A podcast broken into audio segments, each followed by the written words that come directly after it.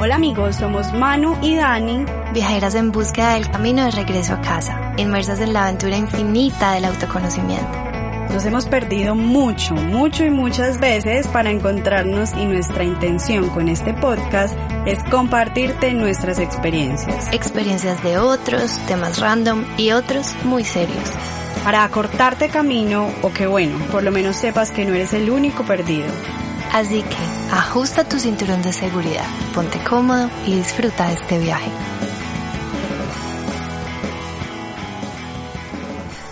Nuestro invitado del día de hoy se supo ganar todo nuestro amor en el último viaje que hicimos a India. Él es Nakul, más conocido cariñosamente por nosotras como Goku. Es un ser hermoso que nació en India, pero habla español perfecto. Es muy apuesto y absolutamente decidido a vivir la vida que él sabe que se merece. Nuestro invitado nos enseña que no importa cómo ni dónde hayas nacido, que siempre tienes la libertad de crear tu propio destino. Hola, bienvenido Nakul a este espacio. Yo estoy súper emocionada de tenerte con nosotros. Para mí, y ya pues se darán cuenta de este invitado tan precioso que tenemos. Para mí es un hermano y un ángel que me salvó la vida. Es una de las personas que estuvo en los momentos más oscuros y que fue uno de los enviados de Dios y el universo para acompañarme. Y estoy muy, muy, muy feliz de que él pueda contar su historia y compartirla con todos nosotros. Entonces, Naku, bienvenido, ¿cómo estás? Cuéntanos eh, de una vez te pregunto para que actualices a las personas que te escuchan, pues, quién eres, qué haces, de dónde vienes, a qué te dedicas. Hola, muy buenas tardes. ¿Cómo estáis todos? Que me llamo Nakul Shivare. Yo soy de la India, desde la ciudad de Agra, donde se ubica el Taj Mahal y una ciudad impresionante. Bueno, pues eh, la verdad que muchísimas gracias a Daniela y Manuela por invitarme a esta entrevista y, la verdad que tenía muchísimas ganas de, contaros mi historia, mi vida y, lo, de dónde salí y dónde estoy y dónde quiero llegar sobre todo. Así que, eh, pues, em, ¿cómo empezamos eh, mi vida? O sea, soy un chico normal de una familia de clase media de la India. Pues mi padre tenía un trabajo bastante bien, pero bueno, las cosas de la vida que pasan, entre comillas, podemos llamar los fallos cuando no somos humildes, eso es lo que pasó con mi padre, que fue un poco, un poco humilde, y al final las cosas le iban mal, pero aprendiendo de mi familia, de mi, de mi madre sobre todo, que es una persona súper humilde, pero súper humilde, eh, y la humildad que tengo no es de mi madre solo, sino de la gente que me rodea el mundo. Así que, mm, ¿cómo empezó mi historia? Em, pues eh, yo empecé a espabilarme a los 14 años, es decir, que empecé a trabajar a los 14 años. Eh, mi padre me presentó a un amigo suyo que tenía tienda de ordenadores, teléfonos, y estoy hablando del año 2003 por ahí más o menos. Eh, yo antes de empezar a trabajar en esa tienda tenía una moto porque aprobé bien los exámenes. Mi padre me prometió comprar una moto y me regaló una moto, pero la moto duró conmigo solo seis meses. ¿Qué pasó? Pues el banco, mi padre no pudo pagar la moto, el banco me quitó la moto y era como quitarme el chocolate, mi peluche favorito. Y nada, que estaba bastante deprimido. Una de las cosas más importantes que tengo yo, o sea, es mi mente o alguna energía positiva o alguien que siempre me cuida, no sé qué, será, que nunca me encuentro deprimido, nunca. Siempre tomo bien las situaciones y nunca me encuentro deprimido y gracias a lo que sea, no sé cómo llamarlo todavía. Eh, total. Eh, pero al final mi padre me veía un poquito así que necesito cambiarme de aires, ¿no? Entonces me manda a la tienda de ordenadores y, teléfonos. Pues yo fui un chico bastante tímido, bastante, y lo sigo siendo, ¿eh? que sepáis, que fui un chico bastante tímido. Soy sobre todo. No parece, mi hijo. No, nosotros que lo conocemos no parece. No parece. Vaya, pues eso me dice la gente, la verdad. Que. Pero sigo siendo de verdad. Hay un rinconcito de escena cool, tímido, que todavía está en su sitio. Y a veces sale. Total. eh, empecé a trabajar allí, allí gracias a ese señor que, que me regañaba a veces por no atender a la gente que pasaba por la tienda y al final poco a poco empecé a arrancarme y aprendí bastante de, relación público, sobre todo. Es a lo que me dedico a día de hoy. Eh, total, allí pues salí de esa tienda, trabajé en otro sitio vendiendo teléfonos, locutorios, pero casa a casa. No estaba contento con mi trabajo, luego fui a farmacia. No estaba contento tampoco trabajando de, o sea, en una farmacia, o sea, sin carrera encima. en India las cosas funcionan así, pero vamos, que todo lo que podemos hacer, ¿no? Eh, luego, pues eh, un día le, le cuento a mi padre y papá que mira, me gustan mucho los ordenadores y tal, porque mi carrera no era de estudios, no era de, de, de, ordenadores, sino yo quería acabar como un ingeniero austro, de austro, o sea, un astronauta. Ajá. Imagínate a Naku en la luna. Naku, bueno, no te preocupes que todas las personas saben que este no es tu idioma materno. Entonces, tranquilo, que lo hablas muy bien, tío. Que hablas el castellano perfectamente. que va, que va, intento. Hago lo que puedo. Perdón, que no es astronauta, sino el de, ingeniero de aviones, ¿cómo llamarlos? Eh, ingeniero aeronáutico. Eso, aeronáutico. Eso, eso era mi. O sea, eso es lo que quería, quería hacer. Pero bueno, por el falta de dinero, por el falta de otras cosas, pues no pude hacerlo. Pues total, que después de haber trabajado en un montón de sitios, le digo un día a mi papá, papá, que no estoy contento con lo que estoy haciendo. No es por dinero, sino no me encuentro bien. Quiero llegar a un sitio donde me encuentre muy bien. Que dinero, pues mira, voy a trabajar y voy a ganar dinero siempre, porque no es una prioridad. Sino, es verdad que hace falta dinero en la familia, necesitamos comer más, cuidarnos más y tal, y no sé qué cuál. Mi padre al final me presenta a un amigo suyo que tenía una tienda de mármol, o sea, cosas de mármol en Agra, y yo a esa persona le conocía, pero no sabía a qué se dedicaba. Entonces, un día mi padre me lleva, me presenta a ese señor, y gracias a ese señor por lo que soy, y mi padre también por lo que soy a día de hoy. Y, y me luego me pregunta mm, una entrevista pequeña que sea qué estudios tengo y tal, y luego dice, mira, si estudiaras español, podrías mejorar tu vida. Y digo, ¿español eso qué es? No tenía ni idea de España, ni salir de India. Bueno, salir de India, yo qué sé, en futuro a lo mejor sí pero de, España, de, de, español, ni nada. Y eso fue en el año Naku. 2006.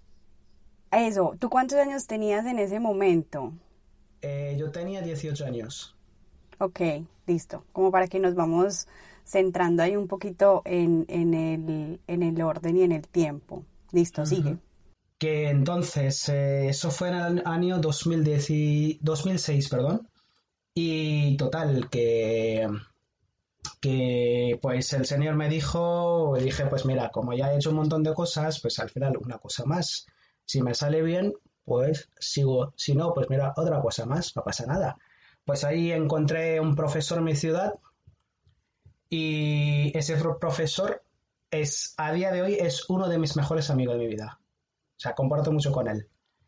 Y no tenía dinero para pagar, sobre todo. O sea, yo trabajaba en la tienda de, ordenadores porque volví al final la tienda de ordenadores, la, por donde empecé, y salía de mi casa a las 6 de la mañana en la bicicleta, iba a la casa del profesor, me daba clase de español, luego de allí iba a la tienda, después de la tienda trabajaba desde las 9 de la mañana hasta las 9 de la tarde, y luego volví a mi casa, estudiaba lo que repasaba los apuntes, lo que, lo que había estudiado por la mañana, y nada, así era mi vida, fue casi un año, más o menos mi vida, tal cual, pero con ganas de que quiero llegar a un sitio porque no me encuentro en mi sitio. Quiero llegar, quiero llegar, quiero llegar.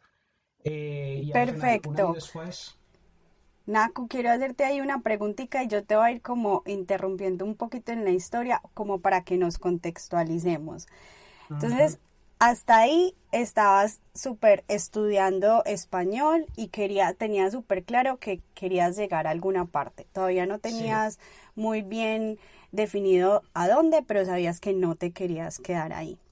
Yo quiero que contextualicemos un poquito a la gente, porque pues Manu y yo hemos tenido la oportunidad de estar en India, de vivir la cultura, de estar allá, pero digamos que las personas que todavía no, no conocen, ¿cierto?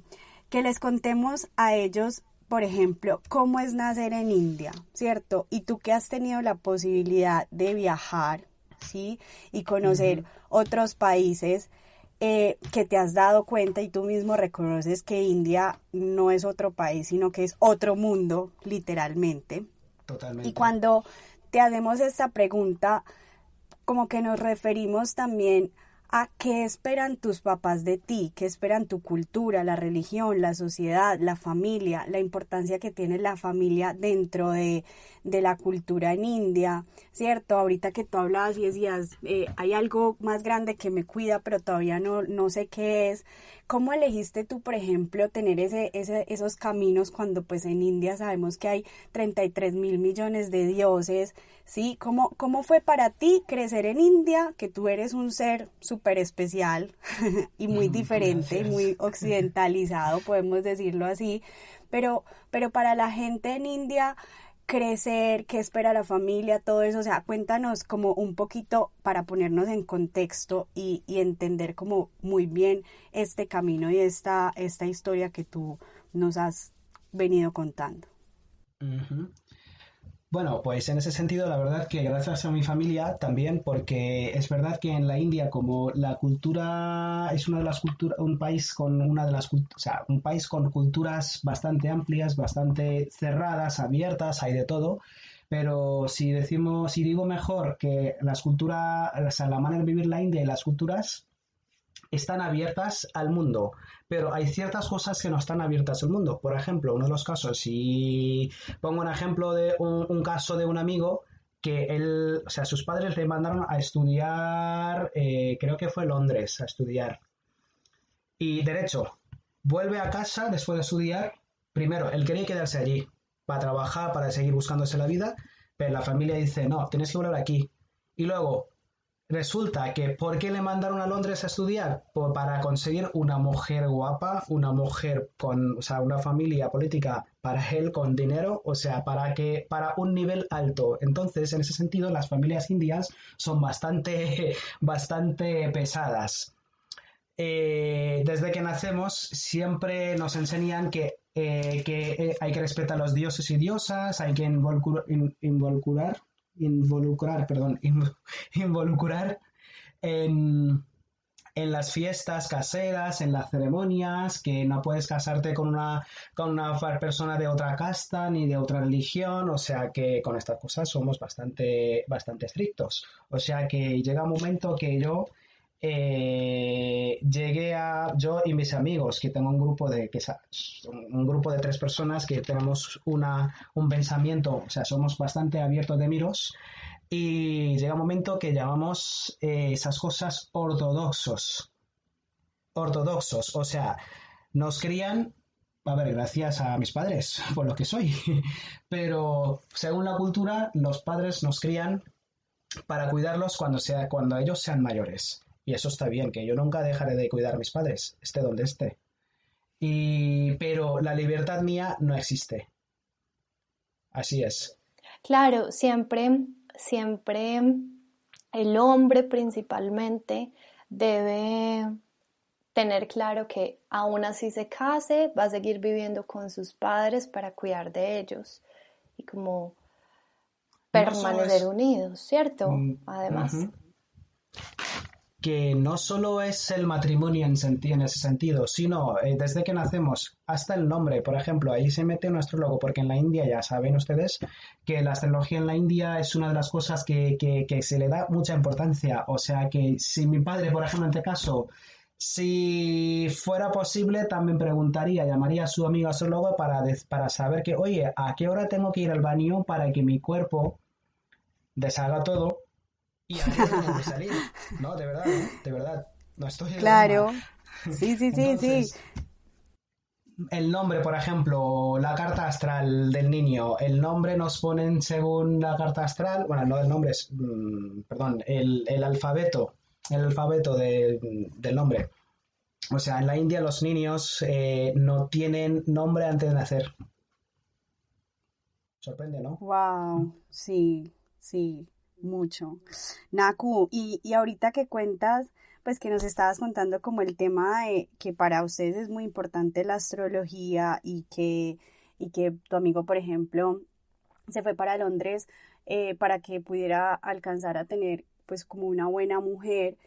Eh, cuéntanos un poquito también como de cómo es eso, porque creo que a Manu y a mí fue una de las cosas que más nos impactó cuando llegamos a India y fue saber que allá los matrimonios son arreglados, ¿cierto? Entonces cuéntanos cómo, cómo eso, pues cómo funciona, ¿cierto? ¿Quién es el que hace la oferta? ¿Cómo se elige la mejor pareja para su hijo?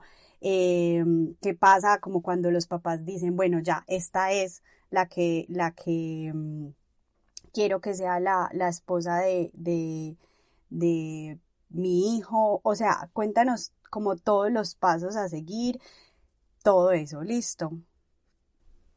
Bueno, ¿qué es lo que me estaba comentando el ejemplo de mi amigo? Pues eh, al final vuelve a casa obligatoriamente, tiene que volver a casa y empieza el tema porque a mí también me pasó algo parecido. Querían que cuando empecé a trabajar, bueno, empecé a trabajar a los 10, 14 y luego 18 en turismo con español.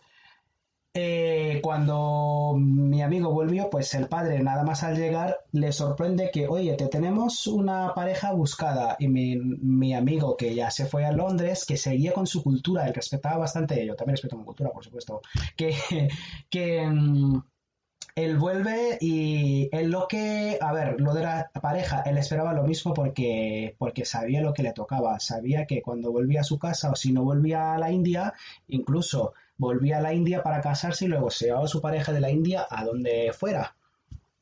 pero se estaba claro que le iban a casar los padres según el matrimonio concertado, es decir, buscar la pareja luego casarle con la manera tradicional y, vivir al principio en la misma casa para que esa persona nueva que, acaba de, casarse con no son una con una sola persona, sino con la familia entera, porque en la India una mujer no se casa con una persona, sino se casa con la familia entera. Entonces tiene que adaptar allí las costumbres nuevas, las tradiciones nuevas, todas las cosas que, que, al final tiene que vivir con esa familia toda la vida. Y eso es lo que pasó con mi amigo, pero mi amigo vuelve a la India. Eh, los padres, tenía 24 años solo en ese momento, mi amigo. O sea, un niño. Y luego le dicen que, mira, ya que has empezado a trabajar y tal, y ya tienes una buena vida, pero incluso si quieres que tenemos un, gran, un buen trabajo, una tienda, ¿por qué no te, no te, no te vas a meter en la tienda que tenemos montada ya? ¿Por qué quieres eh, seguir tu carrera de abogacía? Dice, pero papá, es lo que he estudiado, es lo que quiero, hacer. Pues no, sería mejor la tienda y a día de hoy él está en la tienda trabajando. O sea, la carrera, sí. Ay, digamos que entiendo el papel también como de la familia, pero sí que le eligen a uno pues la persona que corre, que creen que es la ideal, o por ejemplo la carrera, o como le pasó a tu amigo, pues que le dijo que mejor siguiera trabajando en la tienda. Pero si yo no, digamos que si yo no me quiero casar con ese hombre, o él no se quiere casar con esa mujer, ¿qué pasa? Eh, a lo que iba yo en, ese sentido. Entonces, al final y al cabo, lo que ocurre es que mm, es que hasta que esa persona no tenga su familia y sus hijos, sus padres siguen siendo que deciden todas las cosas por él. Su pareja, incluso a veces sus calzoncillos, mejor dicho. Eh, entonces, o sea, al final, ¿qué conseguimos con eso? Eh, lo que conseguimos es que, que hay que respetar la familia, que la familia y la sociedad está por encima de todo. Es decir, que sí, que no pueden elegir a la, a la mujer o la mujer no puede elegir al hombre con quien se quiere casar y no puede decir, ay no, yo no quiero a ese, sino que si mi familia lo elige o la elige, yo simplemente debo aceptarlo. ¿Es así? Sí. Sí, sí. Bueno, en algunos casos, porque como en India hay distintas castas, aparte de las castas hay clase social, entonces eh, si quitamos la parte de la casta y vemos la parte de clase social, en la clase alta de la India, eh, sí que la gente, los, o sea, los chicos, tanto los chicos como, como, las chicas, pueden decir que no me gusta la cara de este señor o de esta, de esta chica, que no me gusta el perfil, o sea que en ciertos casos sí se puede elegir. Que sí, que hay 30 fotos de chicas o 20 fotos de chicos y sí que me gusta esta o me gustan estas y vamos hablando con, con la familia de ellas y vamos eligiendo. Pero es verdad en, la, en, mayoría de los casos lo que ocurre es que, lo que con lo que te mandan, con esa persona tienes que casarte y luego esa persona no la conoces antes de casarse, sino te, eh, o conoces a esa persona en la noche nupcial. El día de la boda, sí, como de película.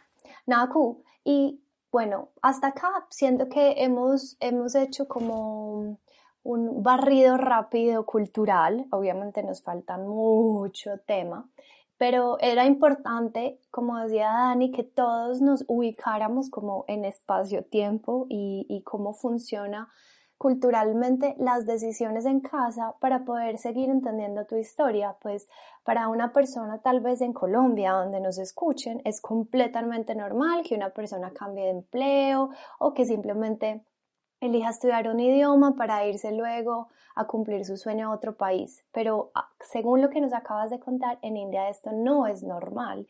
Inclusive a tu amigo que se fue a estudiar al exterior y le dijeron, no, es mejor que sigas trabajando en esta tienda y él debía seguirlo haciendo. Porque eso nos permite entender lo valiente y lo perseverante que, que has logrado ser hasta este momento y todo lo que has luchado por tus sueños yéndote de una manera muy sutil en contra, digamos, como de lo que toda la cultura y toda la sociedad que te acompaña esperaba de ti. Entonces, volvamos a, listo, estabas ahora aprendiendo español para trabajar en la tienda del mármol, mientras trabajabas en los computadores, madrugadas, estudiabas español, tenías 18 años. Eh, la vida, digamos que se te abrió porque te contaron que hay un idioma completamente diferente al tuyo que hay países completamente diferentes al tuyo que tienen una cultura distinta. ¿Y ahí qué pasó? Pues ah, como dije antes que como estaba probando un montón de trabajos y no estaba contento, pues eh, lo digo, no pasa nada, que una cosa más y ya veremos, pero sí que eso va a tardar tiempo. Total, eh, termino mi curso, que no fue un curso así de una clase top y nada, pues gracias a mi profesor que me dio todo lo que sabía, y, nada, pues después de terminar el curso, eh, me apunté prácticas en una tienda en Agra y allí estaba practicando. Estuve allí casi ocho meses practicando el español. Se pasaban turistas y hablaba con ellos poco a poco. Y llega un momento que no fui yo de, elegir que quiero trabajar de guía, sino fueron mis compañeros eh, que me dijeron, oye, pues Nakul, la gente que conocemos eh, también hablan español, pero tú tienes, a ver, no quiero echarme flores, pero que tú tienes otro rollo mejor y tal, ¿por qué no empiezas a trabajar de guía? Digo, es que es lo que quiero hacer ahora. Y fue Ay, yo sí te quiero echar flores. Yo sí te quiero echar flores porque eres un, un guía hermoso y aparte hablas súper bien tu español. Te mereces todas las flores. Qué grande eres, Dani. Muchas gracias que... Mm, pero es español, lo que tengo es después, ¿eh? Total, que mm, al final, un día, un amigo, bueno, amigo de un amigo me llama y me dice, oye, tengo un grupo de 21 personas, ¿quieres guiar? Eh, no pensé, no tardé ni un segundo en pensar y decir eh, que sí. Que yo no, no, sabía nada, no sabía la historia del Taj Mahal, no sabía la historia de los otros monumentos, pero digo, me voy a atrever. Si sale mal, corrijo. Si sale bien, sigo y corrijo lo que sea. O sea, yo soy, soy de esas personas de aprender y corregir siempre. Divino. Bueno, yo quiero hacer acá un alto en el camino y quiero como resaltar primero cómo la vida todo el tiempo nos está dando señales, como te las fue dando a ti, que te dio la oportunidad de cambiar, de investigar, de conocer distintos trabajos y de siempre seguir tu corazón y decir, no, o sea, yo tengo que ser feliz y sentirme cómoda donde esté, aceptar las señales y sobre todo ante la primera oportunidad que te dio la vida de turismo, que así como tú dices, no tenía ni idea de la historia, pero dije, bueno, nos fuimos. Eh, de una, de cabeza y sin casco, como decimos acá.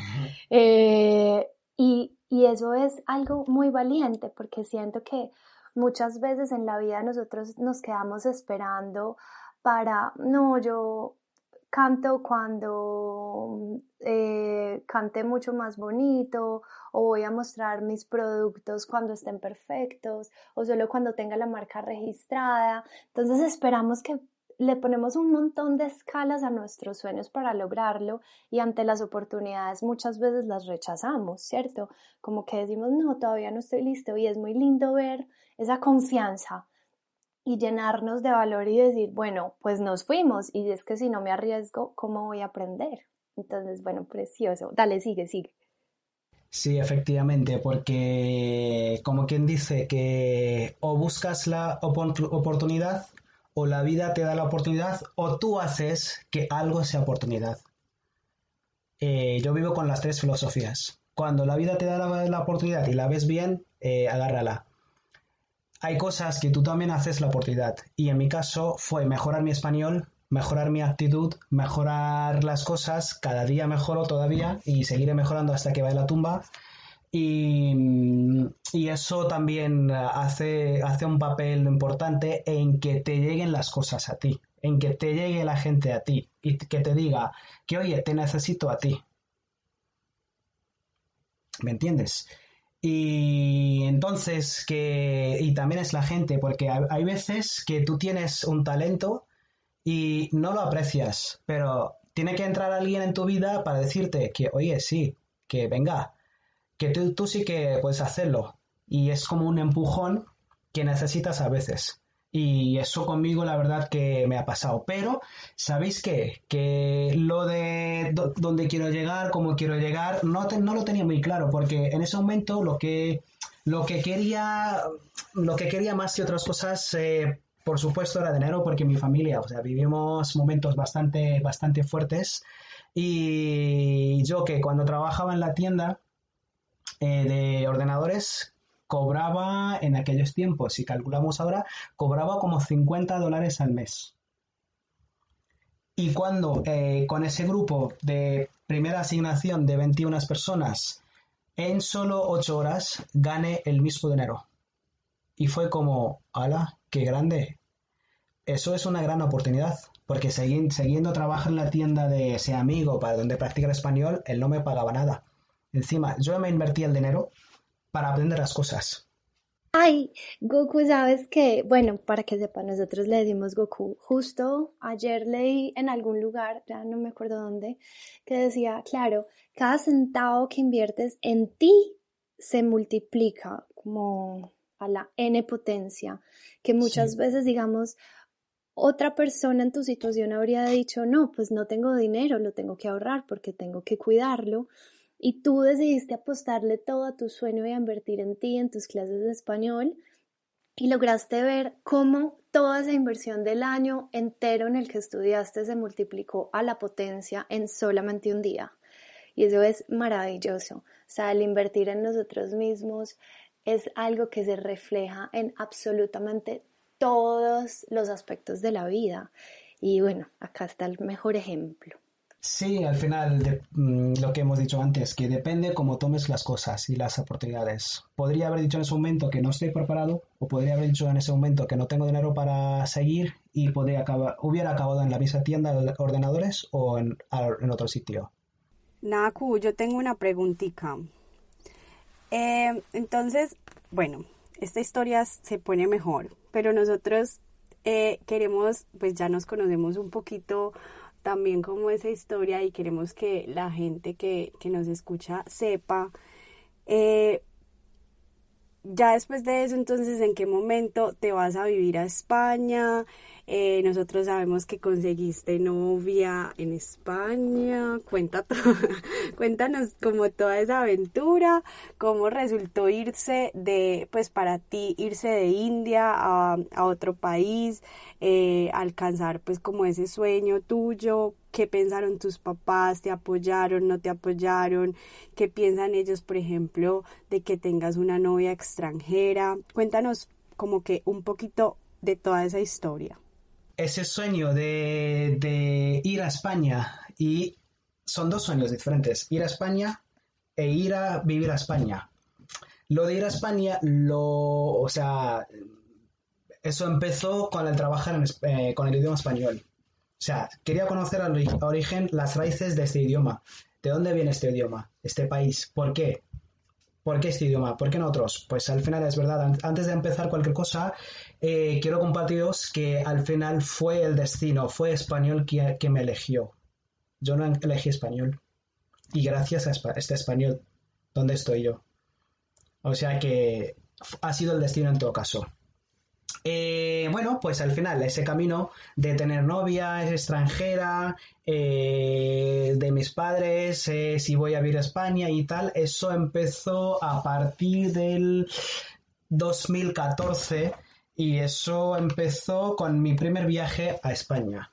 O sea, mi primer viaje yo tenía 20, 26 años y ese viaje a España en del 2014 también fue una casualidad yo no había planteado viajar por España, ni mucho menos por, por dinero, pero las oportunidades me llegaron y me, me, tocaban la puerta, venga, dale, tú sí que puedes, puedes, si quieres, puedes.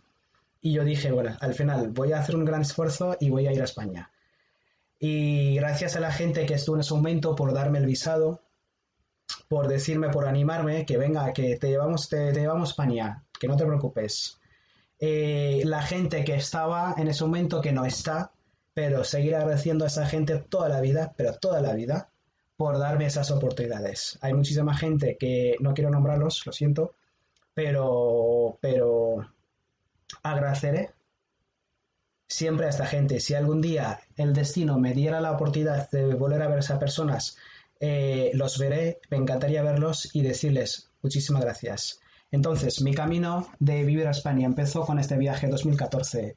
Mi evolución de indio a español, bueno, indio a europeo o español, llamamos como queramos, eh, empezó con ese viaje, porque hasta antes de ese viaje, ese viaje fue en agosto 2014, hasta el día 6 de agosto de 2014, yo era un indio 100%.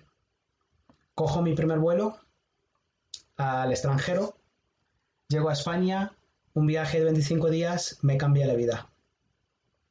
Me cambia la vida. Volví a casa cambiado totalmente. Bueno, totalmente no, pero sí que cambié. Volví a casa bastante cambiado, con forma de pensar, con forma de ver las cosas, con forma de eh, la perspectiva de la vida, donde quiero llegar ahora, donde quiero ir ahora, porque hasta ese momento era levantar la familia, vivir por la familia y todo por la familia. Yo no vivía por mí.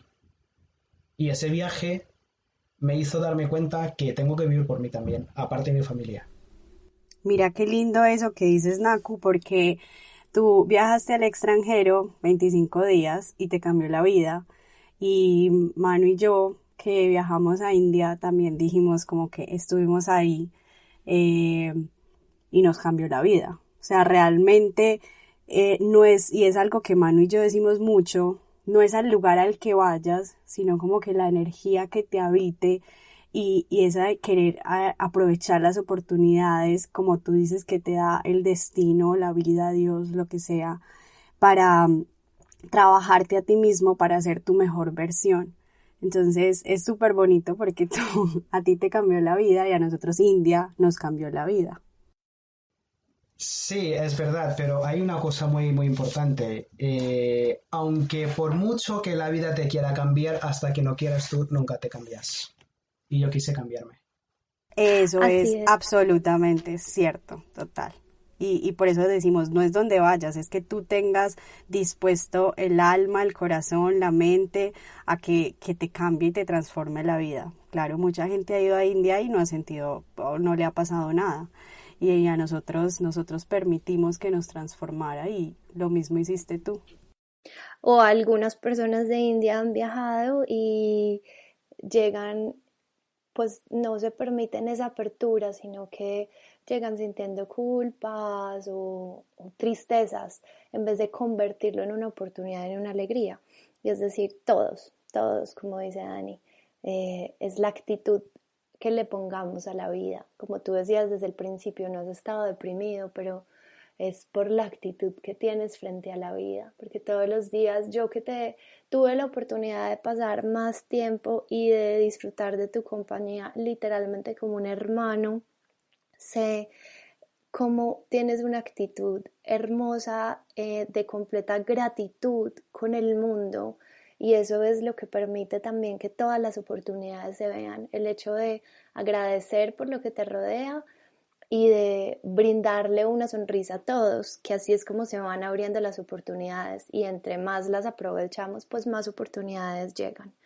Entonces, bueno, Goku, queremos saber qué dijeron los papás de la novia y de cuando ya te ibas a, ir para España, eh, para ir como cerrando. Pues eh, la novia, la novia es una persona maravillosa, pero maravillosa, gracias al, universo, a todo, o sea, que a todo y sobre todo a esta persona por volver conmigo. Eh, eso, la historia de Nakul y Natalia, Natalia Gómez llama. Eh, empezó en 2016 y fue una casualidad conocernos, porque yo en ese momento no tenía, o sea, nunca tenía pareja. no tenía pareja y tampoco estaba muy centrado en trabajo y ahí como ya tenía objetivos, ir a España, tener dinero, eh, eh, comprar la ropa, que comprar esas cosas, o sea que las tentaciones al final que te llega cuando tienes bolsillo lleno, ¿no? O sea que eso es lo que me está pasando en ese momento, pero el bolsillo estaba lleno, pero nunca se vacía. Es decir, fabricaba dinero, por la mañana lo gastaba y el día siguiente estaba haciendo dinero también pero me importaba, el dinero la verdad que nunca me importa mucho y espero seguir con esa actitud que no me importe mucho el dinero, la verdad. O sea, no quiero que se me suba. Una de las cosas que pido a, mi Dios, a mi santo, que por favor ayúdame con eso, que no se me suba. Total, eh, el mismo año, en 2016, conocí a Natalia en, India. Eh, luego, el mismo año, yo volví a España a viajar para conocer más de España, porque ya había hecho un viaje, y seguir mi camino de carrera. Es decir, mejorar mi idioma, eh, conocer más la cultura española, para trabajar mucho mejor, para, que me ayude mucho mejor en mi, trabajo. Y la verdad que me, me, ayudaba bastante el viaje, los viajes que hacía por aquí me ayudaban bastante porque cada vez entendía más al cliente, entendía más el humor, entendía más lo que, lo que, lo que quería un cliente. Bueno, volvemos al, mismo tema, o sea, a mi tema. Entonces, eh, a mi madre le dije, después de haber hecho dos viajes por España y, vernos aquí por España y tal, llegó un momento que dije a mi madre, porque mi madre en ese momento eh, me, preguntaba que, oye, ¿cuándo te vas a casar? Que te vamos a buscar una novia. Lo que pasó con mi amigo, ¿eh? O sea, me, tocó, me ha tocado a mí también, pero no me he casado. Entonces llegó un momento porque al principio no quería contar nada a mi madre porque estábamos conociéndonos y no quería meter prisa. Pero cuando me arte de esas preguntas, no de mi madre solo, de mi madre, de mi padre, de mis tías, de mi sociedad, de todo Cristo, llegó un momento que le dije a mi madre, mamá, eh, mira, tengo un sueño. Antes de cualquier cosa quiero cumplir un sueño. El sueño es irme de aquí, porque algún día yo me voy a ir de aquí. Así que si yo me caso con una persona, de aquí y esa persona, si no se adapta, le llevo, me llevo con, me llevo a esa persona conmigo a otro país. Y si no se adapta a la vida, entonces yo le voy a estropear la vida a una persona. Y yo por mí, por ser egoísta, por mí, no quiero estropear la vida a nadie. Entonces, que déjame primero y después, tengo una pareja ya. Tengo una pareja y le enseño la foto y mi madre al principio se quedó muerta. Y dice, em, bueno, pues, eh, ¿te gusta? Digo, sí, mamá, me gusta, o sea, nos queremos muchísimo. A ver si hay futuro, porque aparte de mi sueño, pues también ella también es la prioridad ahora. Eh, dice mi madre, pues mira, fenomenal, adelante. Gracias, gracias a mi madre por ayudarme. ¡Wow! Eso no es común. Eso no es para nada común en una familia india.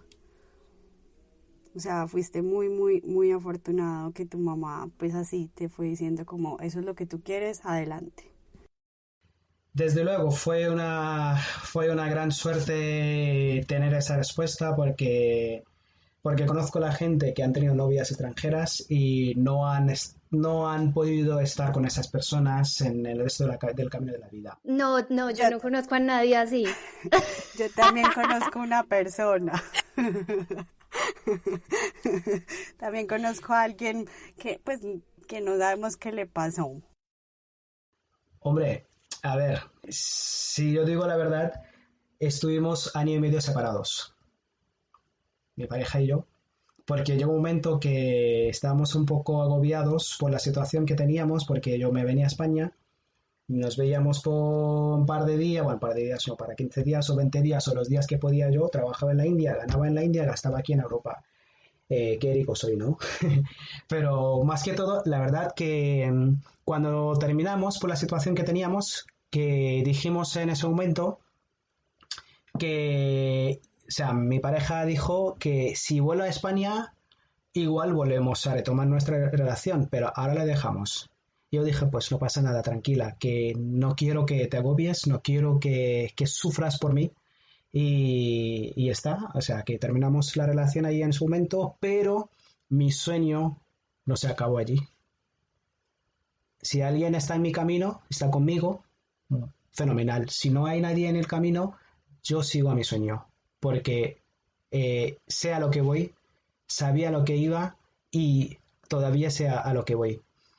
Así que, que allí en 2018 terminamos nuestra relación y era como, o sea, al principio pensé que voy a demostrar a esa persona que me ha dejado, que, que mira que tengo, tengo valor de ir allí solo por mi cuenta y tal, pero digo, pero ¿a quién voy a demostrar? Pero si es mi sueño.